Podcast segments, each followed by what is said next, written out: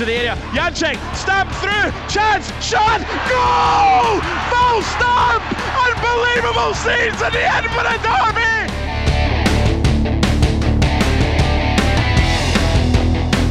Postma goal! Oh! Ali Moostak! What a goal!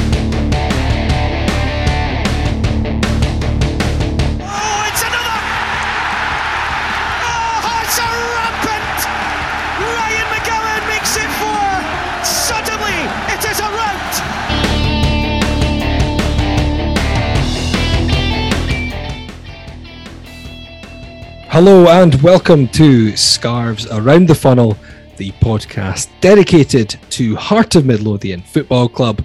I am Laurie Dunsire, joined once again by Mark Donaldson. Is this the week we find out why Ryan McGowan wasn't available for selection last week? I don't know, Ryan McGowan uh, is here. Welcome back, Ryan. How are you doing? Yes, very well, very well. I listened to last week's podcast and I, like Mark, was a little bit astounded at what he was chatting about, to be honest. It was uh, nothing as exciting as he was making it out to be. Where were you? Oh, I had a few important phone calls that I could not Uh-huh. change. Um, Okay, And then okay. that's, um, that's Uh-huh. about No, as what- much Mm-hmm. As I can say at the Well, still, so I know seven days on, you're still not in a position to to, to disclose what's what's next. No. No, no, not, not at the moment. Not at the moment. But Well, thanks for joining away in the anyway. background. Yeah. Uh, So, cheers, Ryan. I that's- mean, yeah, nothing no else to do. Guys, thanks for well, Thanks, guys. yeah, cheers. cheers. See you next week. Um, honestly, I thought. Oh, well, I, thought I, I honestly, I thought I was messaging. I was messaging the gaffer this morning, basically not sure if Gowser was coming on, knowing we've got a special guest this week. So I needed I needed to start with something just in case Gowser didn't show up. So here's a wee scoop for you, boys and girls, a Hearts Mhm. scoop. And go. M- Mr. Dunsire now knows, but Mr. McGowan doesn't because because he doesn't. So it looks like a Hearts first team player is on his way to Australia. Aaron McInnes is in talks with Perth Glory. There's a wee exclusive to start the Mm. show, boys. I would have loved an exclusive about where McGowan's going or potentially going next, but, but we can't get a hold of Ryan McGowan these days when we need to. So I have to go to the gaffer and get a story from him. So McInnes looks like he's off to Oz, Gowser. Yeah, that would be, be good for him. Seems to be a good player. He's just not really gotten that opportunity. And um, yeah, just a good, good lifestyle out there. Perth Glory is a good club. So um, yeah, I'll try and try and see if I can get any more exclusive news for you. But um, i that's one that I've not heard of. My Well, Aussie signing- connections have let me down. Oh, well, I suppose the signing of George Grant, Laurie, means that his place in the pecking order has just gone down one or, one or two.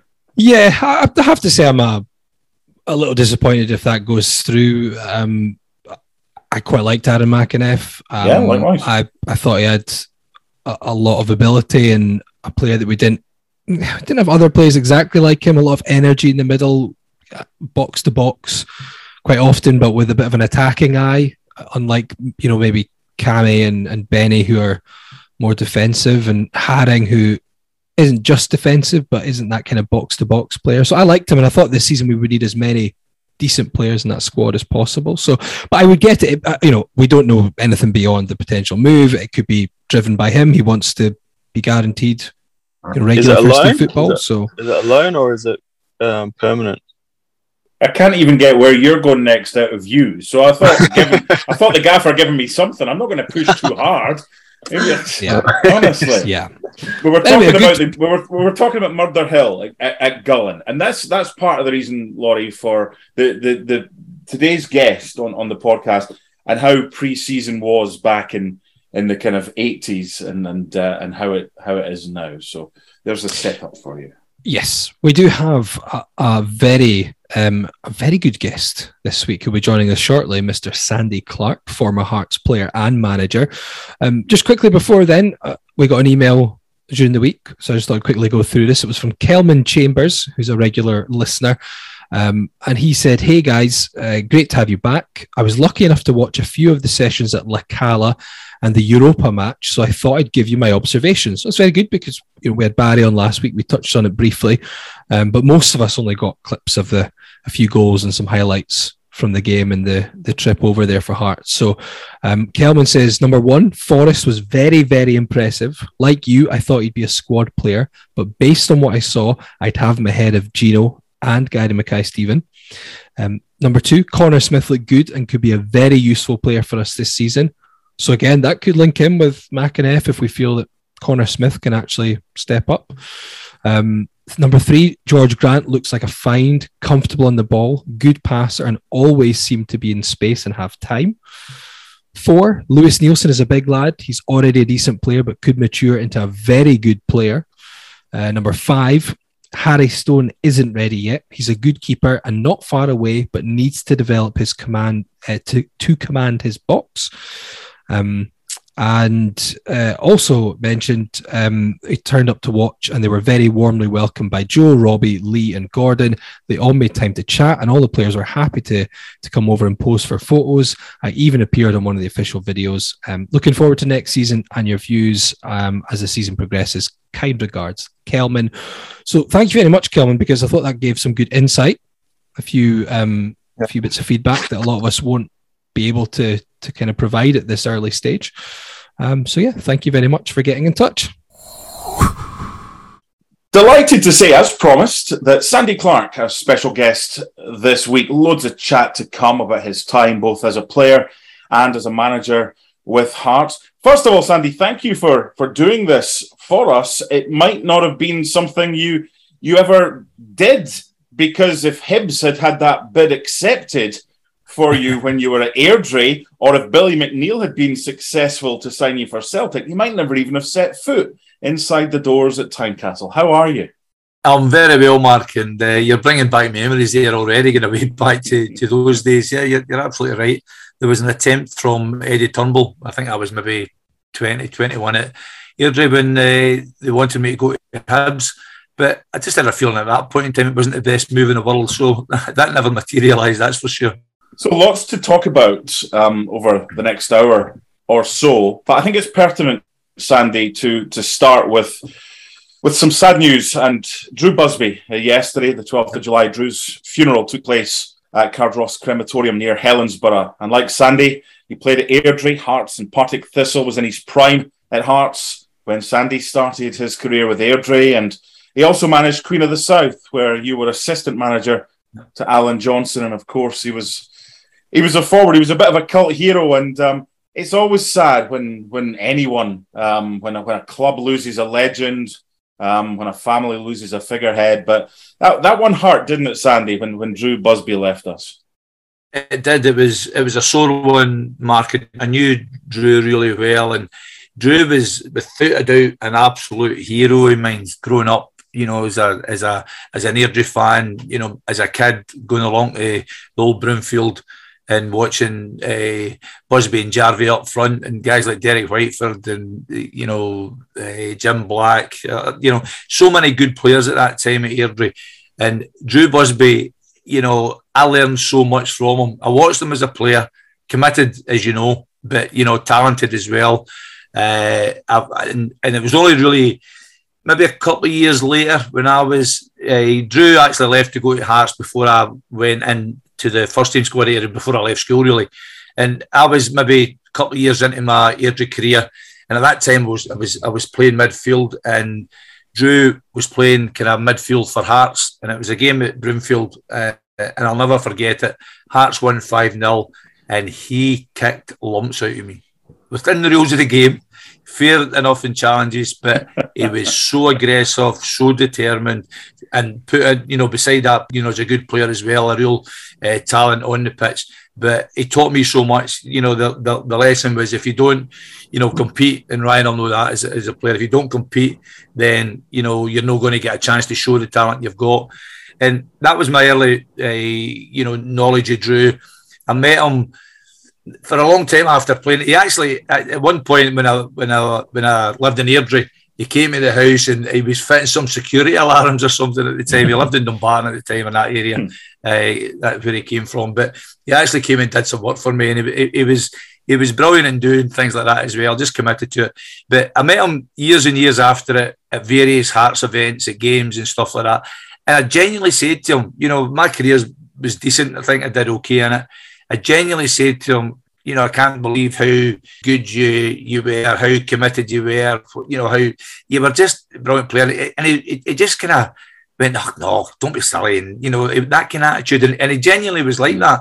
Humble. But you know the, the the, the things I've read about him in his time in Hearts, I didn't. I played against him at, Hearts. I didn't really see him much playing there, but uh, it was it was everything that I know the Hearts supporters loved. You know the commitment and, and playing for the cause and giving it everything I've got. And it, it was, he's, he, you know, his family should be so proud of him. He was, he was an incredible person and a and a really good player. Yeah, I mean some some great stats for him. Your 256 competitive appearances, 85 goals, and I was reading some of the some of the words for him from from other people associated with Hearts and Scottish football, and you know, Guy Mackay actually echoes some of the things he said there. He's someone who, who grew up watching the Hearts team with Busby in it. And he said if, if you didn't know what Hearts was about when Drew Busby played, then he epitomised it. He was idolised. He was also so unassuming. He had no kind of ego, none whatsoever.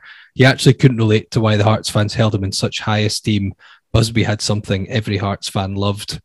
Um, some other ones, I mean, it was I quite liked on the from the, the club website in 2018 when he was inducted into the Hall of Fame. It said Hearts suffered a number of hammer blows during the mid 70s, but Drew Busby was a light at the end of the tunnel, and he always made it worthwhile coming along to Tynecastle despite the setbacks.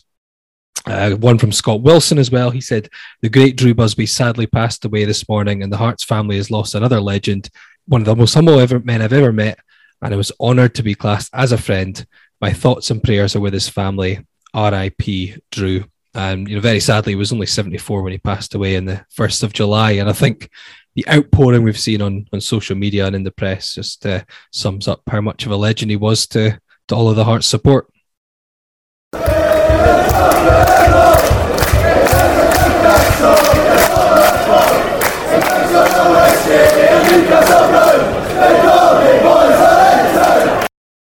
Okay, Sandy Clark, Heart of Midlothian footballer, Heart of Midlothian manager, 30 grand supposedly. That's what you cost when Alex McDonald signed. How did the move come about from Rangers, Sandy? Uh, it was 35 grand, Mark. This Liz, Liz, Liz has spent the other five grand, your wife. She's already spent. the, it, it was a. Uh, you know, just the way football football works. My my career went from from a young player at Airdrie, where you know I was a part time player till I was twenty five. So I know what it's like to work in the, the real world nine to five, and then go and train at night time and, and play at the weekend. But there was a lot of clubs at that time in the seventies. That was the, the kind of way it was. Uh, you know, eventually, you know that what you're talking earlier about. I kind of went to Celtic, Aberdeen, Hibs. There was a lot of clubs interested in buying me, but it was the the dark ages when there wasn't any, uh, you know, freedom of contract. And I remember signing signing for Airdrie at 17 on a professional contract, left when I was 25 and never signed another contract in between. They just retained you and paid, not, not paid what you like, whether they wanted to, but just kept paying you along and give you a little bit more every year. And, and that, that's, that's just the way it was. So I, I didn't really have any say about, you know, where I could go or where I couldn't go.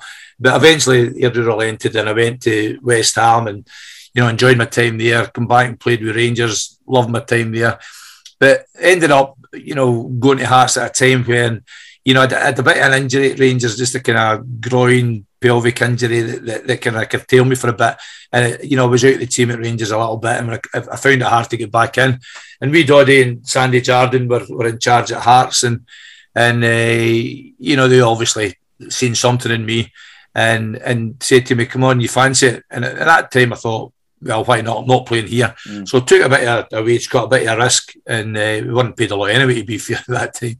But uh, just went for it, and, and it was really one of the, the best moves I ever did. You know that you know we're talking about Drew earlier, the the, the kind of connection with the fans. You know, I, have I've found it over the years the you know, Hearts, the, the biggest strength you can ever talk about the Hearts the football club is the fan base because they're they're incredible how they get behind the club. And, and I don't know if it was just my style, maybe a little bit like Drew, get stuck in and, you know, gave it sleeves up and everything you had. And and I kind of tried to play like that from the start. And I was there for ten years, and I've, I loved every bit of it. It was it was a it was a really good time in, in my life and my career. It's a good point about the fans because if you got off to a quick start, they can really get behind you, and it can be tough if you don't. But when you score on your debut, like you did at Morton, Smith, Kidd, Whittaker, Jardine, McDonald, Levein, Park, Robertson, Clark, Bone, and Black. You got off to the perfect start, and it was a side that had a it had a spine that was both hardy but also experienced. And as you you kind of as we'll go on to talk about with 85 86 it, it was it was interesting that the the team and the squad that alex put together back then wasn't it? Because those players that i've just mentioned from your debut at morton a lot of experience in there a lot of hardy bastards in there a lot of good players. Yeah absolutely. The I remember that game well, and uh, you know you're, you're right what you say about experience. And my kind of biggest memory of that game, it, it's uh, you know Jimmy Bone and I played up front, and uh, Jimmy was a bit older than me, uh, and getting towards the end of his career. Wee Robbo was playing kind of off the front a little bit, just the way that, that Mark, uh, that uh, Alec and, and Sandy wanted to play. And I'll, I'll never get, forget it. was at, Greenock Morton at Cappielow, and it was you know, it was wet, it was mud, it was, you know, and I'm looking, Jimmy Bone and I are running about all over the place, mm. getting stuck in and tackles, and we're, we're black with the the the, uh, the, the pitch, the dirt off the pitch, etc. And this wee guy Robertson's running behind us, and his white shorts are still white. you know, he, he still had a kick in the game, and honestly, I'll, I'll never forget it. He never had a kick in the game. I've, I've scored to, I think, put it's two one up. They they equalised two each and within maybe 10 minutes to go or something, uh, you know, Rob was still not a mark on him, but the ball comes to the edge of the box, touch, hit, goal, finish, three points. And that sums up John Ross. Right the first time I played with him, he's just a kid, he was only young, but his, his, his, his, uh, his strengths were, weren't running about. He kept saying to me years, years and years after, you just run back there with that fullback and I'll just stay up here. And when get me the ball, I'll score a goal and and he, you know he did it time after time after time. And that debut game for me it was a three-two win at Morton, and it was a great start. And uh, my memories, me and Jimmy, the experienced players who you know knew a wee bit more about the game, uh, working their socks off, and the wee man just kind of strolling about and gets all the glory, scoring a goal. And brilliant, great memory. Though we sometimes go down, we can I go back up. Um, obviously, words every Hearts fan knows well, and it was pretty pertinent back then because Hearts yeah. were a little bit of a yo-yo team, end of the 70s, start of the 80s. Um, when you joined in 1984, when Alex McDonald brought you into the club, were there any signs about what was happening and what, what, what might be what you might be building towards within two or two years? Uh, uh, very much there, Laurie. The the, the foundation uh, for a start, Ali McDonald and Sandy Jardine. You, are talking about top top players in the game uh, knew the game inside out, incredible careers, uh, mainly at Rangers, obviously.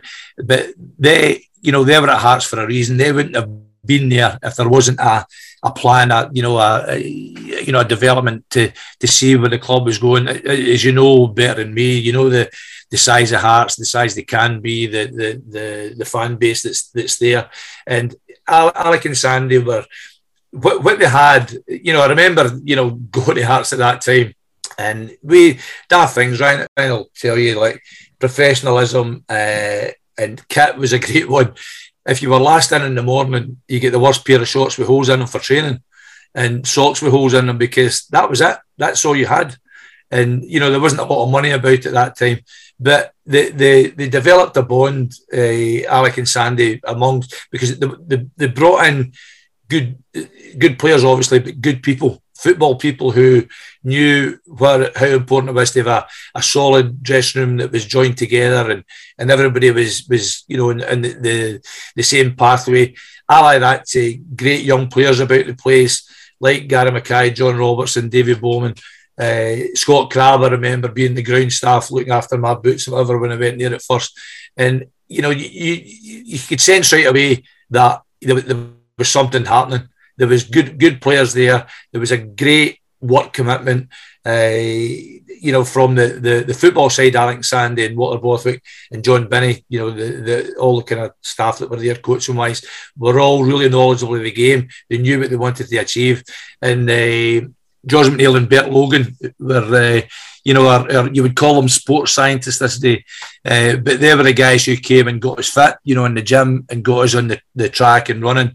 And the, the, there was a sense of something, you know, that was going to happen and and and give a credit to to Alec and Sandy again because you know I've been in coaching and management for a hell of a long time now. And the secret, the hardest part of the job, and I, I hear lots of people saying it now, is getting the right recruitment. If you sign good people, good players, you get a chance of being a good team. If you sign bad people, average players, then you don't go far. And and, and Alec and Sandy were absolutely brilliant at picking out players and bring them into the club and, and, and taking that big step forward, which without a doubt, you know, they, they did uh, at, that, at that time. In 85, 86 then, at the start of the season, did did, did you think? You need to mention it. Could, yeah, did, did you think that you could win the title at the start of the season? No, not, not a thought. We, I, I remember my memory, you know, Donkey will keep us right about, about some of the facts maybe, but we didn't have a, the best of starts to the season. I think we lost 5 2 at St Mirren early on Six in the season, and, you, and you're thinking, sorry, Mark? 6 2. Was it 6 2? Was it? I knew you keep me right. uh, but the it was just a bad day, and, and, and, and you thought, you know, what's, you know, how's the season going to be? You know, but, but, you know, again, back back to the, you know the management team and and, and, the group of players that were there you know, we, we got onto the training ground, worked hard, which we're doing anyway, and we turned the corner quite a bit and went on an amazing run. I can't remember how many games it was, but but it was an incredible uh, spell where you know we just kept going and you know winning a game, winning a game, drawing a game. Didn't lose for a long, long, long time uh, until that last game of the season. But uh, we really came from from with no right to be to be where we were. You know, at that point in time, Rangers, Celtic, Aberdeen. Dundee United, they were the the the big fish in the league at that point. They had the, the international players. I don't think we won an international player in their team. I know Henry maybe played and you know one or two later further down the line played, but at that point in time, we we really didn't have anybody. And uh, those other teams that I mentioned had you know the, the top players in it. But we, we had uh, and a lot of them, to be honest with you, were they, they, were better players than we had, as in football ability. They weren't better as in how hard they worked and how close they were as a group. We had we had an incredible bond as a as a group of players, you know, on and off the pitch, and uh, that that kept us right. And and it was it was such a huge effort. And I think I, I, don't know how many players we used in the season, but I would say that we had about we had our starting team and maybe three other players round about the squad, and that's that's everybody more or less that we used the whole season. And it was just such a pity that we couldn't get the icing and the, the cake and, and you know and get something in that last game. But it was a it was a tremendous achievement for, from a team who, if you're a betting man, you would you know you you know we'd be high odds to to win the league. Uh, and to get to become so close was was incredible. And as I said, it, it still it still hurts me now trying to think about that last day in Dundee. It was horrible.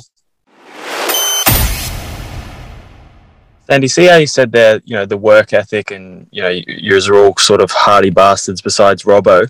Where do you think that came from? Because a lot of fans and punters seem to think that that's a given or should be a given, but having been around the game, it's not. You know, you get the players that don't like doing that. Do you think you're yeah. sort of, you, you know, you said you didn't go full time till 25. Do you think that was a, a big part of sort of that style of play you had, or do you feel that that's kind of now left the game? If you look at, you know, players these days, that's not really something that they look at? You think that was more of a that the times back then? Yeah, it's it's it's different times, Ryan. There's no doubt about that. It was more, and, and you know, you're saying about Robbo there. You know, I'm, I'm having a joke about Robbo, but the wee man when he had to do it, he did it. There's no doubt, and he got the goal. So that you know, and he did work a little bit at times. So, well, well I don't, I don't want him on the phone giving me stick. but the, I think, I think that that group that we had, what what we had was a, a hunger you know, I don't think any of us had really, you know, won a lot uh, in our careers. And there was a, a closeness and a hunger amongst them that you know, the, the, the longer we kept going and getting results, then, uh, you know, the, the, the, more we kind of stuck to it. And it was, it, it just kind of carried on and carried on. But in comparison to nowadays, we, our, our, our, wages at Hearts at that point were, were frightening, you know, how, how poor it was.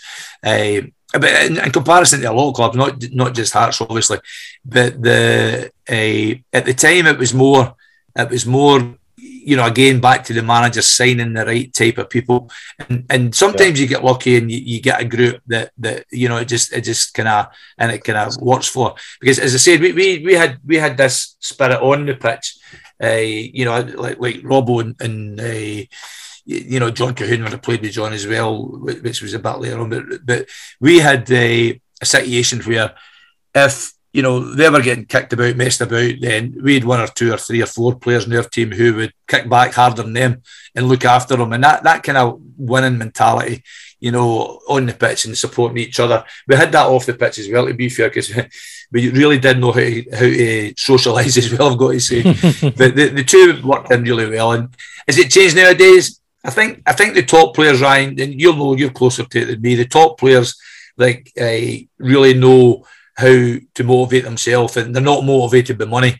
I, I remember, you know, two or three years back, I was actually working at Dunfermline, and Alex Sir Alex Ferguson came to the game, and he tried to sign me for Aberdeen. Uh, you know that spell at Airdrie way back, and you know Airdrie wouldn't let me go because of the freedom of contract thing or, or lack of. But I remember speaking to him and saying to him, "Going to explain to me, what, you know, why or how you get guys earning 50, 60, 70, 80 grand a week." How do you get them motivated to play on a Saturday? And he summed it up dead quick. He said, You've got to get ones that are hungry to be the best. They want to be the they want to earn the most. They want to be the best player on the pitch. They want to be recognised with the media as being the best. And, and again, back to that recruitment aspect, if you get that bit right, get the right ones in it. I'm sure, like everybody else, you didn't get them all right. But guys like Wayne Rooney, you know, earning the fortune. You can't tell me he never, you know, put it about in the pitch. And Ryan, you, will you'll know now that the you, you can, I'm sure, can tell me a lot of players that you know who really give it everything they've mm-hmm. got, and there's others who just go through the motions a little bit, yeah, just you know, quite happy to take the money and run. But do you think that was like the manager that implemented that, or was it, like you said, just the group in terms of you were all just if you were the odd one out if you didn't work hard type thing? Yeah, yeah, but you you weren't allowed not to work hard. You know, as I said, Robbo was a wee bit an exception, but anybody that came into your team, if you didn't take part of the workload, then you know you you, you got you, the manager didn't need to say anything. Yeah, the players would do it. You know, guys like like like Neil Berry, Kenny Black, Gary Mackay, Brian Whittaker, God rest him. You know, the, the Roddy McDonald, who was in the the squad, Craig Levein, Walter Kidd, brilliant captain. You know, there, there is if you look through all those players there isn't one of them who wouldn't get their sleeves up and get stuck in. You could like Gary Mackay was maybe a wee bit different. Gary Mackay wasn't the, the most physical, hardest player you'll ever see, but a really talented, creative attacking midfield player who would score goals and make goals. Gary didn't want to really uh, fight with people and stuff like that, but he knew we would do that for him and other people who weren't just as talented. And, and Neil Berry, and, and, don't take that the wrong way, Neil did a magnificent job for us as a whole, as a whole modern holding midfield player who just won the ball and passed it 10 yards. Anybody that was messing about with Gary Mackay, Neil Berry would fix them. And that's mm. that's the teamwork that we had. We knew what we were good at and knew what each other was good at. And it, it just, you know, back to Vidori as well, without a doubt, he, he recruited well. Uh, it's, it's, about how uh, how everybody works together. And I'm giving Alan McDonald lots of praise, and rightly so, because after I left Hearts, which, you know, I was really disappointed when he left, but he went to Airdrie, took Airdrie to cup finals. So, you know, you, you, can't ever say how, you know, you can't say he wasn't a good manager. He was absolutely mm. brilliant. It's interesting you talk about the team spirit of, of the group that you were with, but we're on 85, 86 right now. And you'll know Sandy, and I know, knowing both Craig Levein and Gary Mackay, it wasn't until Craig did a recent podcast called Sacked in the Morning on BBC, which is a really good listen, that he basically said, I hate Gary Mackay. I have always hated Gary Mackay. He said, I just don't like him as a person. He said, but when we played for Hearts, when we pulled the jersey on, I didn't have to socialize with him away from that. It's like anybody at work. He said, but I'm not going to not pass to him for, for the sake of that. So Levein had Colquhoun, Watty Kidd had Gary Mackay. What kind of group were you in in that kind of squad? you know, getting back to what you're saying about about Craig and, and Gary, I know I know there's an issue there. It's been there for a long time, and for the life of me, I can't remember what it is. There's something at some point. It might be one or two things I don't know. Maybe just personalities weren't great, but at the time when we were playing, I, I wasn't aware of it. And if there had been an issue, then I would have been aware of it. Uh, but I know personally, I tried to, you know, spoke to the them at different times, years and years ago, and said, "Listen, grow up, come on, it's it's, it's in the past, whatever it was, let's go on." But, but they just couldn't get it worked out between them, and that's up to them.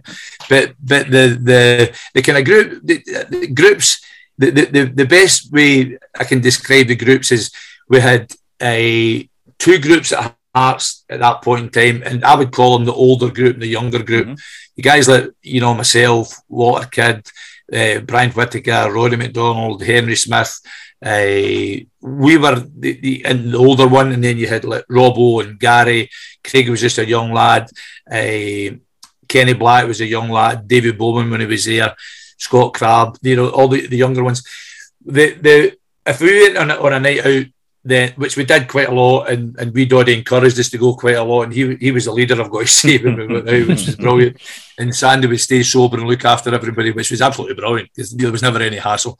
Uh, but we'd go out as a group and we'd be all together, and we'd be good company with each other but as as any time you're on a you know a kind of group night out, you, eventually as the night goes on, there would be a split, and the split was was dead simple. It was the older guys going one way and the younger guys going the other way, but there wasn't a split in the group, if you know what mm-hmm. I mean. Mm-hmm. It was just the younger ones were wanting to do certain things, and the older guys were wanting to do maybe something a bit different, mm. and that's all it was. And it, it was it was. Uh, you know, there wasn't any cliques. That's what I'm trying to say. There wasn't any. There was a lot of a lot of friendship, a lot of real friendship between between players, which still happens now. But there was there was never any kind of divide clique that kind of thing within that. Your group. first competitive goal of 85, 86, it wasn't a bad one. You got the winner nine minutes from time against Hibernian, but it was games at home against Rangers that season that I want to talk about because you had a really good record. 16th of November, you scored twice. Robbo got the other one. Hearts beat Rangers 3 0. You scored with your sock on one foot and your boot on the other in the March. But there was a game, a Scottish Cup tie. It was the first ever Scottish Cup tie I, I watched in person at Tynecastle. And uh, having you on just now, I just want a quick word about this because I worked for many years with someone you know and love, Craig Paterson. And one day I was telling him about this game against Rangers, this Scottish Cup tie in January 1986, a cold day with whatever. And he's like, I don't remember too much about that one. So Hearts won 3 2. Sandy Clark and Craig Paterson, honestly, it was the most horrible clash of heads. And you had to go off and were replaced by Colin McAdam, who scored the equaliser. And Craig went off, was replaced by Bobby Russell. But I asked Craig about that many years ago when we were at Radio 4 together, Sandy, and he's like, that bugger Sandy Clark, his head's made of granite. In fact, we were in the changing room afterwards. He wanted to go back on, not after the game, but when they got when you got taken off. You wanted to play on, according to Craig. He was like, I'd had enough because I just smashed Sandy's head. Do you remember the game? where you concussed? And did you want to go back on the field against Rangers? I was, I remember it vividly. Uh, yeah, it, it's strange. It, it, was obviously around about Christmas time. Was it January? I think it was then. Ah, uh, January 25th. Uh, honestly, Ryan will appreciate this. The pitch was frozen solid. Yeah you couldn't. You played with trainers on. It was one of the, those ones you could not get a stud on it. Nowadays, there's no, danger. The game's off. Absolutely no danger. And the, the, you know that was just the way Scottish football was at the time. You played in that, and you played in a mud heap at you know the end of the season as well. And that's that's just the way it was. But that's my, my first memory of it. The I, I, you know I, I've re- continually refused to have my head shaved. I haven't got a lot of hair. uh, I continually refused to get my head shaved because I must have 20 scars on my head. but Ryan, you're laughing at stupidity. Honestly, as you go older, you go, why did I do that? But you just, you know, I had brilliant, you know, uh, confrontations are, are, are a competition against really good players. Alan McLeish is one I'll tell you about in a minute. The uh, it was just the way it was, just the way I was taught, and you get, you get stuck in it. Was silly, but it's a challenge in the box with, with, with Craig Paterson myself. And the two, I, I, think, I don't know who headed the ball, who headed each other, but I, I, was without a doubt you know, unconscious. And you know all the rules now. I wouldn't have played for a month, probably the way the rules are now. not allowed to with, with doctors, but uh, you know, I, I, it was like a hole in the front of my head, uh, just just above my hairline, thankfully. And Craig was cut at the side. He said, and you know, Doc Melvin, who, who was at Hearts uh, a long, long time, magnificent man. It, it was, it was. getting back to you, Ryan, as in playing the game. He, he must have stitched me fifteen times you know, maybe two stitches at a time, three stitches at a time, and his hand shaked all the time. It was, yeah. it was he was putting the stitches in, and he said, "I was like, Doc, you're right there, aye." He says, "I'm fine, I'm fine, I'm fine." And he was, he was brilliant. He, he got there, he was just a wee bit, just the way it was. But, but Doc was, was, was brilliant, big part of that group at, at the time. And um, so he's stitching me, and I've got right. Come on, let's go. I'll, I'll be back on. But we had made the substitution because he's seen it. It was a, it was like, "Oh, there's no way I could go back on." To be fair, but I did want to go back on. But as I said, it's a bit. Uh, it's a bit silly the things you do, but I've reached 65 and I'm no, I'm, I've still got a bit of memory, so I'm hoping it's not caused me too many problems. But we won the game 3 2, and that was an important thing at the time. I remember playing the next Saturday. We played at Clydebank, I'm sure it was. Right. And That's right. Uh, we had we had bandage around my head playing. Mad. You scored the equaliser four minutes for time as well. It was some goal, by the way. What a lob it was. Quite apt talking about um about your your uh, physical approach there. Andy Morris actually mentioned he gave us a message saying um, what did you say or do to the goalies of that era, i.e., Campbell Money, etc., to make them shit themselves every time they went near you? Oh, Sandy yeah. Campbell Campbell Money was a, a, a, nervous fucking wreck. Er, there was one game that you played. He got subbed. I think Neil Cooper went on because you leathered him in the first ten minutes. Why? That's uh, it was within the rules of the game at the Putting time. a marker down, weren't you? it, it, was uh, it was it was just you, you, could you know I know that I know that it's still a contact sport and I think I think nowadays the game is is better in so many ways uh, but you could you could challenge a little bit more in, in, in my day and uh, Campbell Money was one who uh, unfortunately got on the end of a few but honestly never a fail I, I know it sounds daft but all you're doing is having a presence and challenging for the ball. And, you know, you win the ball a lot of times. And goalkeepers just got on with it, and that was it. But poor Campbell, I remember that game really went off. I don't know if it was, I think we were winning 3 0 after about 15 minutes at, at Tynecastle. So I think he probably just wanted off anyway. But he, he went off in that game, and it was, uh, I think it was Neil Cooper who went in goal. I think it was a Scottish uh, Cup tie, Sandy, was it not? Scottish Cup, it was. Well done, Mark. Sunday. Sunday. So I'm, I'm trying, I'm, I'm, now thinking of uh, Alan Rough, his time at Hibs he just didn't bother coming off his line. Yeah, it was got got to that stage where and Roughie does his after dinner speaking as you'll know, Mark, and he's he's on the circuit. He's a, he's a great lad. He's funny, but he just went nah, nobody anywhere near that. You can just header it. Try, I'll, I'll try and save it after he header it. Uh, so I can remember that well. We, we roughing it, and there was a few like that. To be fair, was there anyone before a game that you used to think I'm going to get right at him? You know, centre backs or goalkeepers that you know, I think Kevin Kyle spoken a couple of times that he used to, you know, look at the team sheet and then work out which centre back that he would bully almost. Was that something that you used to do before the game? Think I'm going to take this one, or I've got a chance yeah. like that to, to, you know, put a little bit of a marker on the goalkeeper and see how he reacts to that. Got yeah, any names for it?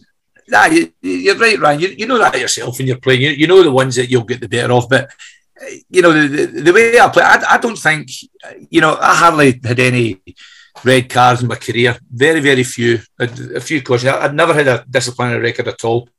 But you know, back to the game was definitely more competitive. Then you could get closer to people and and you know really you know get in about them.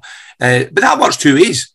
You know, the position you play, Ryan, you you, you know you, you'll know when you can kind of have a go at people as well. So uh, the the but you would, you would pick the weaker one without a doubt, and the one that you know is going to crumble a little bit and try and play on them, and then you get the benefit of that. But that that was that's you want to call it tactics. That's tactics, isn't it? You just you know when you're really yeah. going to get that joy. But at the time, we you know Hearts Aberdeen had a. I mentioned Alec McLeish earlier. The there was there was a, a fair bit of rivalry between uh, Wally Miller, Alec McLeish, and, and, me, and one or two others in their team that that go back to six in the cup final where Walter Kidd was sent off, and I think Wally Miller had quite a bit to do with that at the at the well, time. Wally know, Miller was referee in the game, yeah, exactly. Yeah, exactly. And uh, I remember that day having a, re- a right go at Wally Miller. And you know, for the next year or so, uh, Aberdeen Hearts games, I used to try and smash into Wally. You know, I'm no, I'm no kidding you. I just, just you weren't fair with that. And Big Alec McLeish, who, who was the nicest guy in the world, Big Alec was like, Sandy, come on, stop it. You, you need stop doing that. I went, Wally, hey, I, you know why it's happening. You know, fine, well, just shake his head, guy, all right. But so uh, Wally, to be fair, he's a brilliant player. Uh, you know, he, he, he, he, you know, he kind of took it and, and, did what he was good at, which was was being a good defender and a good player, and just got on with it. Whereas I might have reacted different if it'd been another way around. But I'm talking about his, his, his teammate Alec McLeish. Big Alec and I talk about getting stitches and, and head knocks. I think every time I played against, played against Big Alec, one of his good stitches, of you know, cuts in the head and whatever else, he just waved it off and got on with it. You know, blood down your shirt and your face and whatever else, and just got on with it. But it, the the, at the time, it's, it's different now for where you are, Ryan. Big Alec and I just get stuck in each other. Didn't they try to harm each other? Just both wanted to win and took the consequences if you were coming off second best at times without and on really well. Games finished, brilliant, absolutely no hassle whatsoever. It was just, it was just, it was more physical, and it, it was, you know, you, you, you get away with not away with an awful lot more. The the rules were different. Yeah, yeah. You mentioned eighty six, so I'll I'll jump to well, two people messaged about this. So Stevie Morris uh, mentioned uh, when you got brought down in the area against Dundee, what words of wisdom did you share with referee Bill Crombie? Um, and Stephen W also mentions this game and said, um, if you hadn't slipped early doors at Dens Park and scored, do you think we would have won that day and won the league in 85 and 86? Uh, you never say never. The I, I, can't really remember slim to be honest with you, Laurie, for which uh, which I'm not saying never happened, but I, I can't. You're really probably concussed that. again, mate. he remembers his, he remembers the chip, but he doesn't remember slipping. Absolutely right. Remember the good bits, right? Yeah, Selective memory, I think it's called. Yep, yep. The, uh, the, the day at Dens Park, you know, I, I, st- I honestly still I, get asked lots and lots of times about it, and I've, I've been controversial about it because of what happened at at, uh, at St Mirren that day, uh, which I, I, still still stick to you know what I believe happened. But the the game the game at, at Dens Park is that the Scott Wilson view. Colin Hendry, uh, you know, takes me out in the penalty box. It's a Stonewall penalty. And Bill Crombie's the referee. And it wasn't until years after it that I knew Bill was a was a Hearts fan. And I think Bill was put in a, an incredibly awkward, difficult position where, uh, you know, nine times out of ten, you get the penalty. There's absolutely no doubt about it. And I think Bill was given it overcompensating, going, I'm a Hearts fan. I can't be seen to being beneficial to them and overthought it and didn't give it. And apparently, it was only three or four days earlier. I think it was uh, Eddie Thompson, maybe who should have been the referee, who called off for some reason, and, and Bill was called into the game. And I'm not saying, you know, there's a fair chance we Robbo would have scored the penalty because he was really good at them, and there's a fair chance that would have relaxed us and we might have won the league. But but we didn't. That the bottom line is we didn't. And you know, we, you know, when it comes to it, you can only look at your own team performances and say if we picked up one more point somewhere, we would have won the league. But but the facts are we didn't. But that that that factor in the game could have been absolutely massive. It was early in the game, but it could have been absolutely massive. That could have changed the whole thing. But we'll never know. We had John Colquhoun on um, just last year, and we spoke about this game, and and you could hear it in his voice that it still it still hurts him to this day. Uh, what happened, and and the fact that obviously couldn't get over the line does it still does it still eat at you at all? What happened in May 1986? hundred percent. I don't think I'll ever go away. I honestly, I honestly get emotional about it because it was, it was so, so close. And did we deserve it? You know, if, if it's if it's a marathon, the, the winner deserves to, to be the winner, and, and, and Celtic, you know, got got you know got there before us. Uh, but it was you know, it was it, it was so so hard to take, and it's only in time going by that you start to really go, you know, what would it have been like to be a player for Hearts that won the, the league, the, the, top league in Scotland at that time, and you know, would have been an incredible achievement. And it's only later on when you when you think, you know, I've been coach manager, you know, for thirty years now, that. Uh, I put myself in wee Doddy and Sandy's shoes, and how did how the hell did they handle it individually? we're feeling it.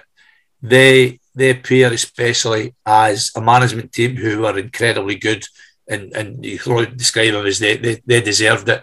How the hell did they feel? And it must have been horrendous for them. It was horrendous for everybody. You still see the pictures, the you know Hearts fans crying in the pitch and, and everything else. It was it was really hard to take, but uh, you know it, it's it's football and it's the way it happens, and it's uh, it's one we'll never forget. So so please don't ask me again, right? okay. Well, Steve, Stephen Stephen W also said, "How did you get motivated for the cup final after Dens?" Well, I, th- I think the fact that we were going to play in the cup final, uh, I think that at the time and only at the time after the game, that was the salvation. You know, we're saying to each other, "Come on, we've got next week. We can make it happen next week." So that was that softened the blow a little bit not for long to be fair, because you know as time goes by, it, you know gets worse and worse. But I, I think there was you know it took a lot out is that that uh, that day, and there, there, you know we didn't have a big squad, and there was one or two you know injuries and illness on that day as well, which didn't help. But the we went into the game the next week, and if I'm being 100 percent honest, I, I, I touched on it earlier. If you looked at the Aberdeen team that played us in the cup final and the Hearts team, and you look at the players like for like through the two squads, on paper we didn't have a chance. They were, they were, you know, they were, they were better players than us. But that had been the case lots of times that season. And because he, you know, I'm saying about the spirit and the togetherness and getting stuck in, and you know, all the all those bits, you know, in, in the league games we managed to get there. But I think the the, the blow at, at Dens Park certainly had a you know, a psychological effect a little bit on on our performance that day. And, and Aber, Aberdeen won out. You know, they deserve to win the, the cup final. There's absolutely no doubt about that. Don't take offence to this, but take us into the dressing room after. Was it anger? Was it disbelief? Was it silence? What was the overriding emotion in Dens Park change room once that was sort of gone? Was it people throwing stuff about? Was there anger? Was it you know disappointment at you know you were so close or you know how was that feeling in there? It, disappointment's the, the, the best one ryan. There was no anger. There was no anger because you know i, I think we were overachieving big time. So uh, disappointment was there. It was cushioned a little bit by you know the, the following week. Uh, but hugely disappointed. Nobody fighting and arguing. And I think the, the reason for that was you know, I've I've been in changing rooms and I've, I've been I've only ever been you know one side of it to be fair, where you, you look at somebody that's in your team, and and I'm, I'm not talking about that day, you know, not for one second. That you look at players that have played in your team, and you know they haven't given it what they could. They've not given you everything they've got, and you know that that's that's horrible. But we did not have that anywhere because everybody gave it everything they had for the manager, for the club, for each other uh, on on that day, that season, the whole season we did that, and uh, you know we, we, we won a lot of games because of you know pure effort and commitment uh, and fighting spirit. But it was hugely disappointing, and it was a, a, a numb feeling. Is probably a better way of putting it. Where you know where did it go wrong? I remember, I remember actually going out with with Roddy McDonald. Not getting out, that's the wrong word. Meeting Roddy at night uh, it was in one of our houses actually, and we just got absolutely pissed out our brains on the Saturday night just to try to forget about it. And then Big Roddy started telling me about, oh, I, I, won the league with Celtic, and if if it wasn't so big, I'd rattled him. You know, that's the last thing I wanted to hear. But it was, it was just the way it was, and, it, and I, I'm not sure what the rest of the guys did. There was no celebration, no nights out, no you know being together just going home and, and, and trying to deal with it. And it, was, you know, it's absolutely horrible. How do you how do you do that? How do you mm. try to try to do that when you know when it's been so so close? But disappointment's the best way. To, the changing room is quiet, Ryan, really quiet, because I think everybody kind of knew we'd given it our best shot. And we're disappointed because nobody made mistakes. Did we blame the referee for not giving a penalty? Not at that point in time, because you don't you haven't looked back on it. You've not seen the, the video pictures of it or anything like that, you know. Two people in particular I want to talk about the relationship you have with them now. And they were to do with that day. John Brown called you a diver when you should have had a penalty. Tony Fitzpatrick um, was involved with St Mirren. Um, and he didn't like uh, some of your comments that Saints didn't exactly bust a gut that day. What's your relationship like now with John Brown and Tony Fitzpatrick? Absolutely fine. No mm-hmm. issue. John Brown was playing for Dundee that day, and uh, John Brown. I, I think. I think was it was it just after that? I think Hearts tried to sign him and he failed the medical at the Hearts name not right, yep. play, play play for Rangers and be absolutely brilliant. So whoever, mm-hmm. whoever did the medical at Hearts that day didn't get it quite right. but uh, Bomber Bomber is sticking up for his team in Dundee, saying that I don't think I, I, I wouldn't know how to dive. This you know is the would they be my nature? And there's Bomber just kind of saying, "Ah, shut your face, it's sour grapes, you get beat, so on me." And I get that, I get that, and him and I discussed that, which is fine. Tony Fitzpatrick's another lad I've, I've known for oh, 40 odd years. And uh, Tony, great player, great job at St Mirren, connected to that club, that's his team. Tony, I would never point the finger at him at all, but I've said it before, and, and I'm not I'm not going on about it. It doesn't matter. I don't care what anybody says. There was a lot of uh, Celtic fans in that St Mirren team, and there's and Ryan will tell you this as well. You go out in a pitch and you can try, and you can really try, really try is giving it everything you've got, like we did at Hearts that year. Trying is you can go through the motions a wee bit and not really, you know, pushing yourself right to the edge. And the St Mirren players, for me, some of them, some of them, that was that was the case. And I, I don't want to be dramatic about it because it's been covered before, and and I'll, I'll just never change my mind on it. Mm-hmm. Mm. You had a great career as a player with with well throughout your career, but at, at Hearts as well. 165 competitive games and and 40 goals. It's just a, it was a bastard, wasn't it? That game against Meadowbank Thistle at Brockville in August 1988 when the Achilles had, had snapped. But it wasn't just then. You kind of knew uh, ahead of the start of the previous season, didn't you, that you were starting to feel that Achilles? Yeah, it was it was a it was an ongoing issue uh, for me.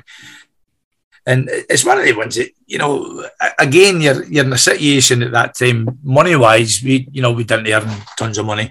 And, you know, but Hearts had really good bonus money. So, you, you know, to, to, to make a decent wage, you, you know, it made a big difference if you were on the pitch and you won the game and you got the bonus. And the only way you get the bonus is to be on the pitch. So I, I played through, not not for the money, but, you know, you, you wanted to play every game you could and whatever else.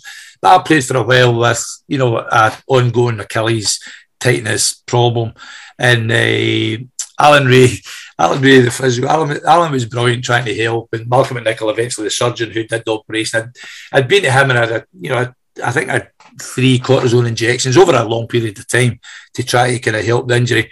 And it got to the stage that that this this again, right? You'll you'll get this as a as a player. Stupidity of the highest order. We'd play on a Saturday after the game. Alan Rae would put my ankle in plaster, right? Like you would get at the hospital. And I stayed in plaster to the Wednesday, took it off, trained Thursday, Friday, played Saturday, plaster Saturday night. Wow. I've known better things getting plastered for Saturday night. a better way of doing it. But that you know you did that and I did that for a for a period of time and again you you just wouldn't happen nowadays it's just it's just the wrong road to go down because yeah and uh, Sandy you wanted to play that, that when you did your your Achilles at Brockville against Meadowbank that was the season Hearts had that UEFA Cup yeah. run and I was reading a, a, story that you were hopeful maybe put the operation off until after the game against St Pat's but you didn't end up playing yeah. any of those UEFA Cup games and never played for Hearts competitively again. Yeah, that, that. that, so you missed the European. Yes, it, it, was so so disappointing. In hindsight, it's dead easy. You know, you you, you don't do the, some of those things, but the the actual the, the injury part again, it's it's you know, I wasn't used to getting a lot of injuries. It wasn't, you know, just yeah, yeah I was quite lucky with that. Uh, but I remember play, playing at Brockville against Meadowbank, and, and uh, you know, as a striker, you know, the ball's played over the top, down the inside left channel, and I turned to run to get the ball. And I ran maybe 10, 15 yards and then just collapsed. And I'm looking around for to see who's kicked me. There's nobody there. it was, it was uh, it's all right. It's, it's funny looking back on it now, but you know, it was, it was as if somebody just kicked me, but you know, just my Achilles just ruptured, and, and uh, that was kind of the end of playing. You know, as you say, Mark, for the first team at Hearts. Mm. We won the game, though. That was the most important thing. So you returned to Hearts after, mean, obviously retired from from playing back in I think 1990 to to take over as youth team coach. How did that come about? I, I was I was always go back if I go back my career a little bit when I was at West Ham. John Lyall was the manager at West Ham, who was you know a, a football coach. He was he was the head coach, we call it now at the, at the club. And John, I, I went from Airdrie, 25, part time player, ran around the park five times, the Tuesday and a Thursday night, got a wee game, and then that was your training finished. Uh, John Lyall at West Ham opened my eyes to coaching. You know how playing formations, what do you do when you've got the ball, what do you, you do when you've not got the ball, just the basic parts of the game. But I really took the kind of, you know, his ideas on board, and I went, I quite fancy this. So when I went back up to Scotland the next summer, I did my, I'd be 26, I think. I did my, my B license with SFA and I was back at Hearts playing a couple of years later when I did my A license. So I was kind of fully qualified as you can be in Scotland by the time I was I was 29. So I was uh, did when I got the, the Achilles injury at, at, uh, at Hearts. I'm obviously out for a while, and then in between that time, uh, Wallace Mercer for whatever reason decided you know Sandy and Alec it wasn't working, and he, he sacked Sandy, uh, which nobody could believe but that's that's that's life and that's the way football is and it happens. Uh, so Alec was left in his own.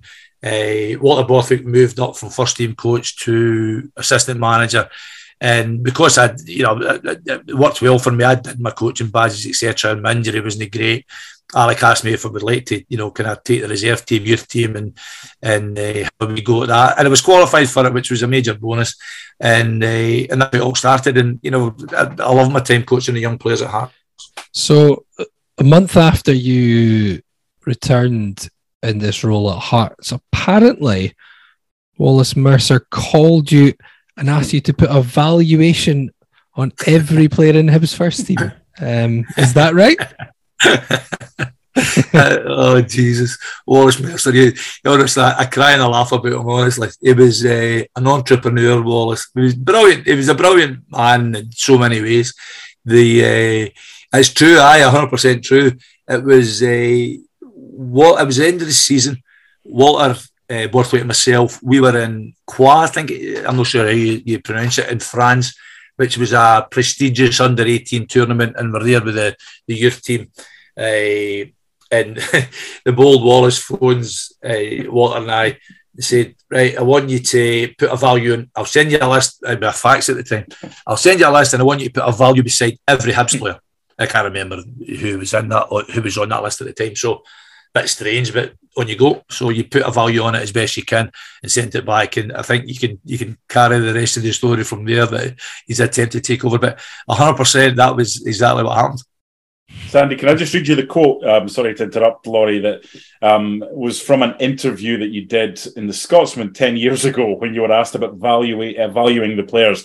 120 grand was my top amount and 20 grand the lowest. No one got a high valuation because, quite frankly, I don't rate any of them. When I played, they couldn't beat us. They even had a few managers, but Alex McDonald was better than them all. We had a superior team spirit, a greater hunger, and few teams were fitter. Hibs were just not in our class. well, that's no changed. Present day. That, that, that, was that, that, not so much. Uh, well, maybe it is a bit close to today as well. The valuations might be a bit more, but that that was honestly how it was at the time. That's how I felt. You know, you know, at that time when it was happening. That, that I was very, very lucky. That you know, the, the ten years I, I spent at Hearts. I think we only lost we lost one game at Tynecastle. You know, I'm talking about as a player, coach, manager. One game at Tynecastle and one game at Easter Road over that period of time. So it was a good spell. It was a dominant spell for Hearts you'd end up taking over as first team manager in May 1993. You had some success with the youth team, uh, won the BP Youth Cup. There was the likes of uh, Paul Ritchie, Alan McManus, Kevin Thomas, Grant Murray, a certain Gary Locke, um, all involved. And uh, how did the move from from your previous role assisting Alex McDonald, you know, managing the the younger players to to jumping up to first team manager come about, and and was it quite a surprise? Uh, well, surprise. Uh, I'm not sure. Remember, in between that, Joe Jordan was the manager. You know, Alan McDonald yeah. had left, and uh, Joe came in, and with, with Frank Connor, who I really enjoyed working with both of them. Uh, and I was, you know, in the same role, kind of, you know, third coach, if whatever you want to call it. uh, still involved with the young players, etc. And uh, you know, Wallace decided, uh, you know, that, that Joe Jordan wasn't wasn't happening, and wanted a change. And at the time, there, there was a lot of kind of there was a lot of uh, financial issues at the club at the time. The, the, you know that togetherness that I spoke about earlier on when Vee Doddy was the manager, and uh, that togetherness wasn't quite there in the same way. There was still a lot, of, you know, there are a lot of good things, but but it wasn't quite on the same wavelength as it was before. And uh, Wallace, as, as, chairman, decided he, he would he would uh, he would sack Alec and, and Joe come in, and then I sacked, sacked Joe by that time. Sorry, and you know, you, when I look back on it, I was there for a year as manager, and without a doubt, the bold Wallace was in the process of trying to sell Hearts then. Uh, and you know, the, the when I took over as manager, they asked me if I'd do it, and you know, obviously I'm delighted to do it. Uh, the transition was fine. The, the players that that uh, the young players that I had, and, and you know, guys that I'd played with who were still players at the club, you know, total respect and understanding each other. So there wasn't any issues at all getting into the role. Uh, but but the, the the bit that was interesting, and, and it, it drags on a bit longer, but you know, my remit at that point in time was to you know, I, I, think I think it was reduced the the overdraft. I think it was seven hundred fifty grand or something, and get the wage bill down by like thirty percent. So that was my challenge, and the the the, the way that you know with the hard season, it was difficult, a difficult season because of you know the the, the budget part, etc. But the youth team that I had were exceptionally good. There was a hell of a lot of good players there. So that let me, you know, we sold Derek Ferguson to Sunderland. I think it was 500 grand. Uh, and it was that kind of figure helped me to, you know, Wallace Mercer to achieve what he wanted. So the the, the deficit was dropping. The wage bill was dropped quite a bit because we, we, we moved players on and brought in the young players at the club into the first team squad and they found their feet and it took them a bit of time but it worked out you know ongoing it was it was a uh, you know, Hearts did, you know, a lot of those young players developed into really top class players, some of the guys you mentioned. So it, it, was a challenging job. And, you know, that, that was my, my, you know, first real go at management. So it was a challenge, but I learned so much from it. It was frightening.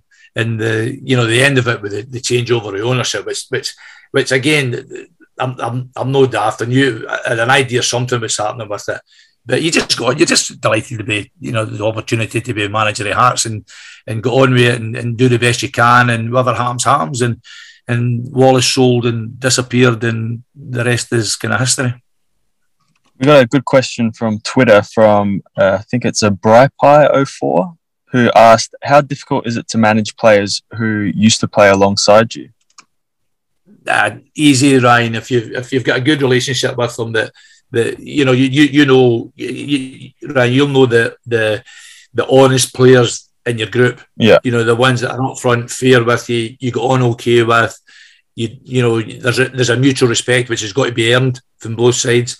And I would I would like and hope to think that as a player and as a young coach, you know, I gave everybody, you know, a fair opportunity, explain things properly, earn the respect. So whenever I went in to be the, the, the manager, it was it was fairly straightforward. And you know, I, I learned early on uh, one of the, the biggest factors are when, when you're dealing with, with players, it's never personal. You're, you're trying to be professional. You're trying to say, you know, I want you to stay because of this, this, and this, and the player maybe wants to go, so he wants to wants to go. And, and other, the other side, the horrible side, is when you're trying to move people on. You know, you know, you're no moving them on because you don't like them as a person. You're moving them on because you think it's the right thing for the club to get one player out and another player in. So if you've got the right uh, relationship and there's never been any fallouts, then I think it, it, it works fairly well. Another bit of advice I got away back and I try to pass on to young managers as well is don't ever tell players lies. You know, sometimes don't tell them all the truth, but don't tell them lies. If you tell them a lie, it comes back to haunt you. And I was lucky that I never had to, to come across that. BP Youth Cup final at Ibrox. Is that the best group of young talent you've had, the squad that, that Hearts beat Rangers with included Paul Ritchie, Alan McManus, Kevin Thomas, Grant Murray, Gary Locke, Stuart Callaghan, and David Murray. I can remember, I think it was just before the, the cup final that uh, I knew I, I knew we had the best team. We'd played them all in the league, whatever. I knew we were better than Rangers and better than Celtic, and you know the lot at the time. And uh, I remember Frank Coulston, who I became really friendly with working with the SFA when I did about a bit, bit of time there. Uh, Frank Coulston was was manager of the Scottish under 18 team at the time. And I remember we had a couple of games coming up, and I knew that Scotland had an international game coming up for under 18.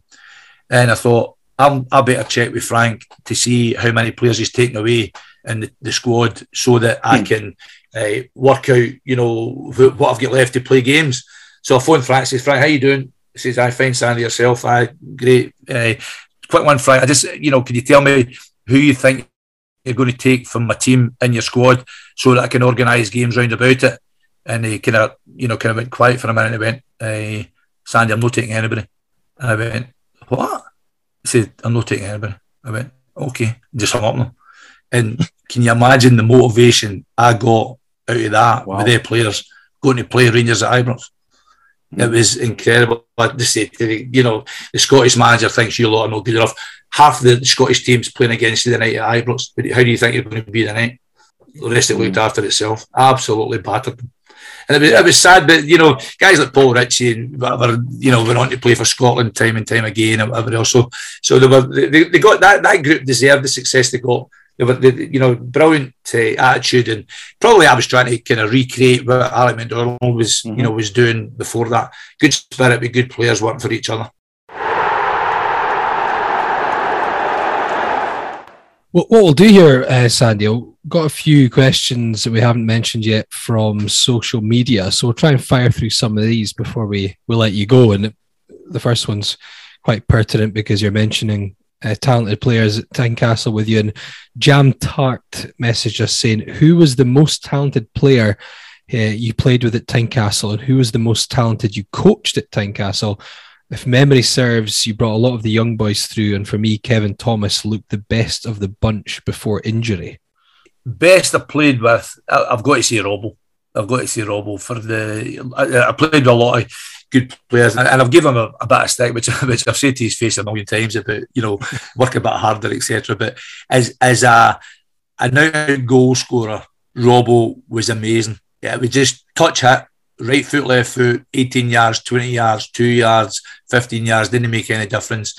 Uh, headers for a, somebody small timed his run so well, timed the jump, got real height on it, power beheaders. Uh, as a finisher, absolutely incredible, and that's wins you game. So, so Robbo's got to be my my the, the best one. I, you can answer Robbo both, I suppose. well, no, but but the coaching, uh, you know, with a, with a change Robbo for that. Robbo had all the bits before. I, I you know, I couldn't teach Robbo a lot, you know, when I, when I was uh, coaching and management. He he learned it all early on and was really good at it. I'm trying to think. Uh, Alan Johnston, who I've worked with, Alan Alan's one who came to Tynecastle as a as, as a 16 year old, and uh, you know he was he was so thin. Uh, sticky was his, was his nickname. He was like a, a stick. Uh, and he'd, I, we'll have to this day on it that, you know, when I've worked with him a lot of times over the, the, the past eight or nine years, that, you know, in the gym doing pull ups, you know, he couldn't do any when at 16 and he's he's an absolute machine in the gym now. He just learned how to how to maximize his potential as a player. Get yourself as fit as you can. I've got good ability. And that's why I became a top player. But he, he came with the one thing he had was was ability. Incredible awareness of the game as a as a player. Uh, worked his socks off from you know to get a bit stronger in the gym, more power, more strength, which gave him more pace and you know lasting the games longer. All the, the scientific parts of football, but it does we jink to go past people, and I encourage them to, continually learn different bits and pieces. Pass right foot, pass left foot, cross with the left, cross with the right, and he, took it all on board. And uh, you know, I'm really, really pleased that, that that helped him. Hopefully, helped him a bit to, to become a top player playing in, in France and then doing really well in England. We've got another one from Scott McIntosh who says, Ask him if the police really did enter Easter hmm. Road change rooms at halftime in 1990. Oh, that'd be the. the Oh, that's when the... Alec McDonald left. Aye, aye. I think we're, we're winning 3 0, Mark. You'll know 3 0 after mm. 25 minutes. Yeah, it, was a, it was in the middle of the takeover and the atmosphere was poisonous. Aye, it was it was it was absolutely minging. And uh, I remember I was actually banned for the dugout. I had to. I remember shouting from the Easter Road uh, director's box and getting told by somebody to, "You need to sit down and shut up." I went, "Nah, sorry, no doing it." so just ca- carried on. So we're winning three 0 and they did. They did. The police did come in at half time because they were going to abandon the game. They, they stopped it after. Did they, did they stop it early? Or was it just a half? A couple of pitch invasions, wasn't there? Aye, I, I can't remember. If, I, I think we actually come off the pitch, Mark. I think we come off in the first half and then went back on. So I think I think that's probably the time he was talking about. And I think I think if I remember right, the police actually came in and, and I don't know what they were asking us to do. All, all we were doing was playing you know, play, playing well to be fair, but you know, you can't be, you know, criticised for that. The I story think, goes that they asked you just to stop scoring goals because they were getting even more agitated. Mark, you, you, you took the words out of my mouth. I think they said to us, going, can you try and settle down a wee bit? And I went, I no bother. As soon as they were out, I went, fuck that. we're, we're not having that. um, uh, excuse the language. But the the uh, but they did come in, and it, it, was actually it was toxic. You're right; it's a good word to describe it. It was mm. it was absolutely horrible, but it was a it was a brilliant result. It was a brilliant, great day, One, and that's nothing to do with with Hibs. It could have, it could have been anybody, but yeah. Once we knew you were you were coming on, I, I sent a message to a, f- a friend of the podcast who's been on before, saying that you were coming on, and, and did he have a question for you? So this is a this is a question from a Mark de Vries in the Netherlands. And he said, Dear Stevie Wonder, how the fuck did Valois get man of the match when I scored four goals. I've explained this one lots of times. I know. Uh, the, De Vries wants to know why. Right. Mark De Vries, you should have got it. The, the reason you didn't was you'd only scored two with five minutes to go. And I had to make that decision with five minutes to go in the game. And then you scored two goals late on after I'd made the decision. And I made a bigger fool of myself than anybody when I went back. So I do apologise, but hopefully the explanation's there. uh, and you did score four goals and you did do really well and you should have been man of the match. So I, I, I can't, and, and, you're you're too big for me to argue with anyway. So I'll give you that one. The last one for me, Sandy, would be 94 95. Robinson and Deans came in Wallace went out. You went out as well. Tommy McLean came in. Who's the bigger gripe with? Is it with Chris Robinson or is it with Tommy McLean? It's it's it's with it's with them all, Mark. But but it's you, you learn in life as you go along, and and I've I've learned a, a, hell of a lot in my time. I've been naive a lot of times as well, but you learn about people, and I'm talking about respect and and and uh, and honesty with, with, with people. And the, the the situation at Hearts was it was totally out with my control. I've said before, Wallace Mercer was trying to sell the club, and he'd been trying to sell it for a while. And the year I was manager, I, I think at Christmas time, I think the deal was was just about done with uh, with uh, uh, Robinson, and you know I didn't know anything about that. But at the time, I remember it well uh, Tom McLean was was manager in Motherwell, and he was also a director in Motherwell, and it was a bit strange because you know it's only when you look back and you, you realise what's happening with it. Wallace had sold the club. I don't know. Robinson's bought the club. I didn't know. I think it was. I think the the because it was a difficult year. I think the only one of the conditions of the sale was that if Hearts get relegated, it was all off. So. It, that you know that wasn't really going to happen anyway, but but that was a condition. So they couldn't they had to wait to the end of the season before it all kind of transpired. Tom McLean resigned as a director of Motherwell, you know, I don't know, February, March or something. End of the season, Tom McLean resigns as manager of Motherwell, where he'd been doing really well and a, a top class manager, I've got to say, brilliant at, at what he does. Uh, Wallace sells the club. Uh, Robinson, and you know, takes over, and uh, you know, he, he sacks me the kind of the, the, first day or whatever, which, which, is fine. If you want to buy the club, I've got no no broach with that.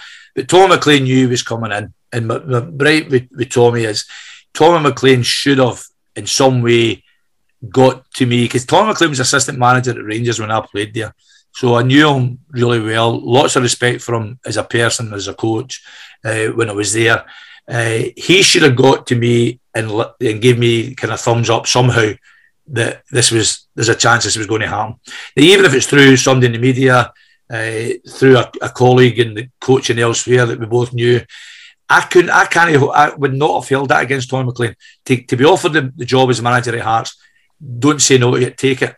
And but he should have let me know first because I was totally shocked that you know, getting sacked, and a young family, uh, bills to pay, and then you're going, you're, you're wiped away from you right away. And the way he did it was horrible, and the way they, they stopped wages right away, just know the way Hearts do things, it was horrible.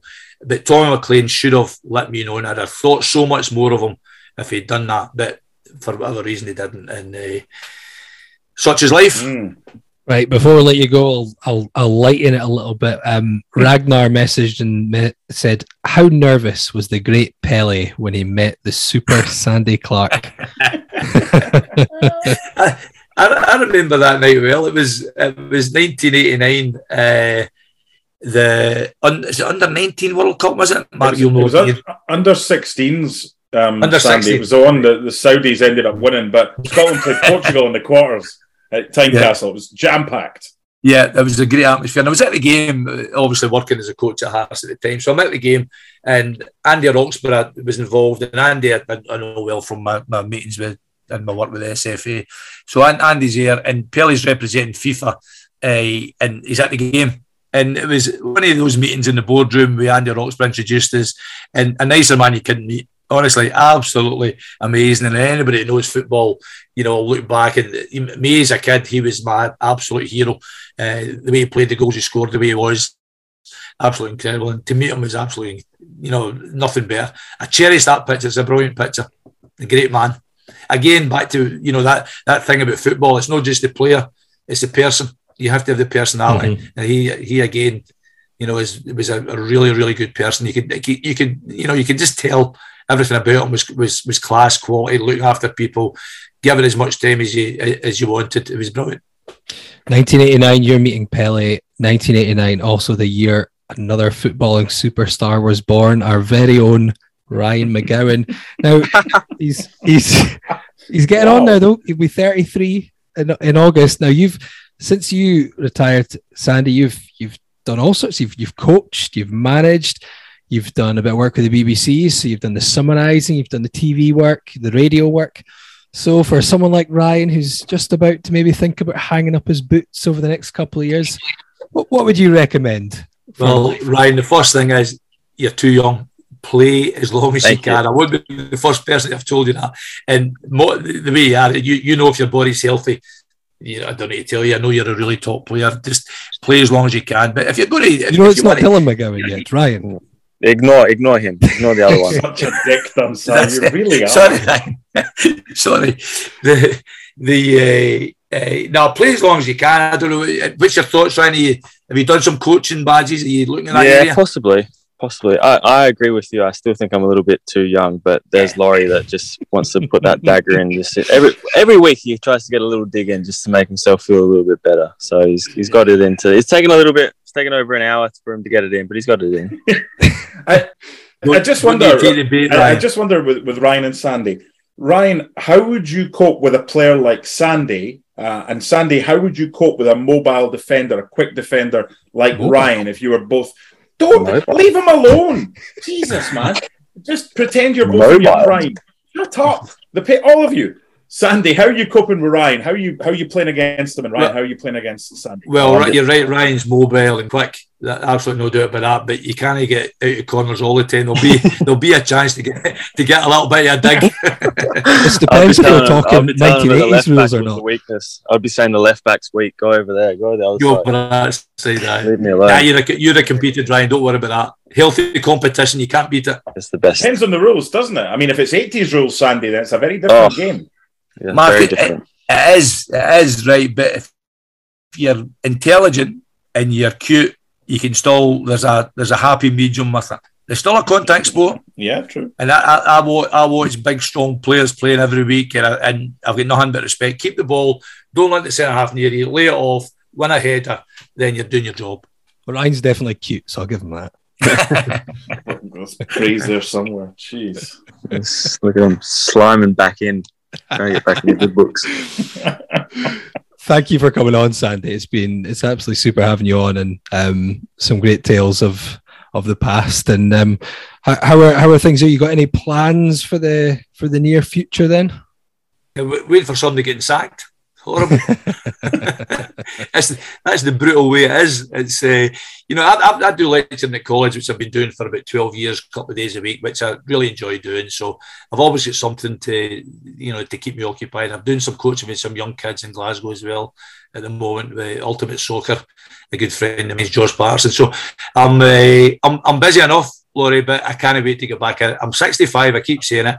I should be sitting in front of the fire with my slippers, but I'm not doing that. Hmm. I've got a wee bit to give yet, so hopefully get something soon. Thank you for coming on, Sandy. We really appreciate your time. It's it's a pleasure. Thank you very much, guys.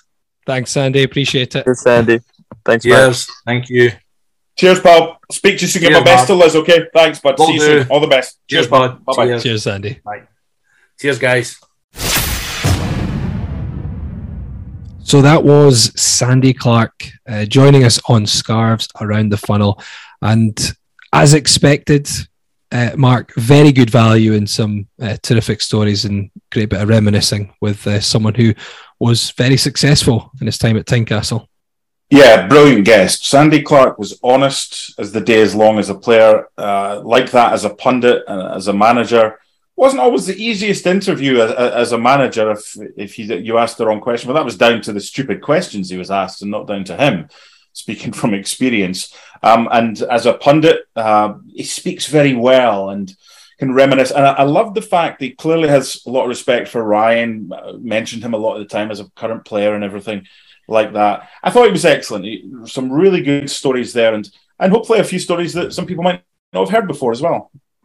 Ryan, quite funny. Uh, we kind of touched on it um, off air very briefly, but I did find it funny um, when Sandy was reminiscing about, you know, the, there's probably two Hearts legends in my lifetime that stand out. There's been a lot, but the two that stand out are uh, John Robertson and Rudi Skácel. You'd probably say those are the top two in the last 30 to 40 years.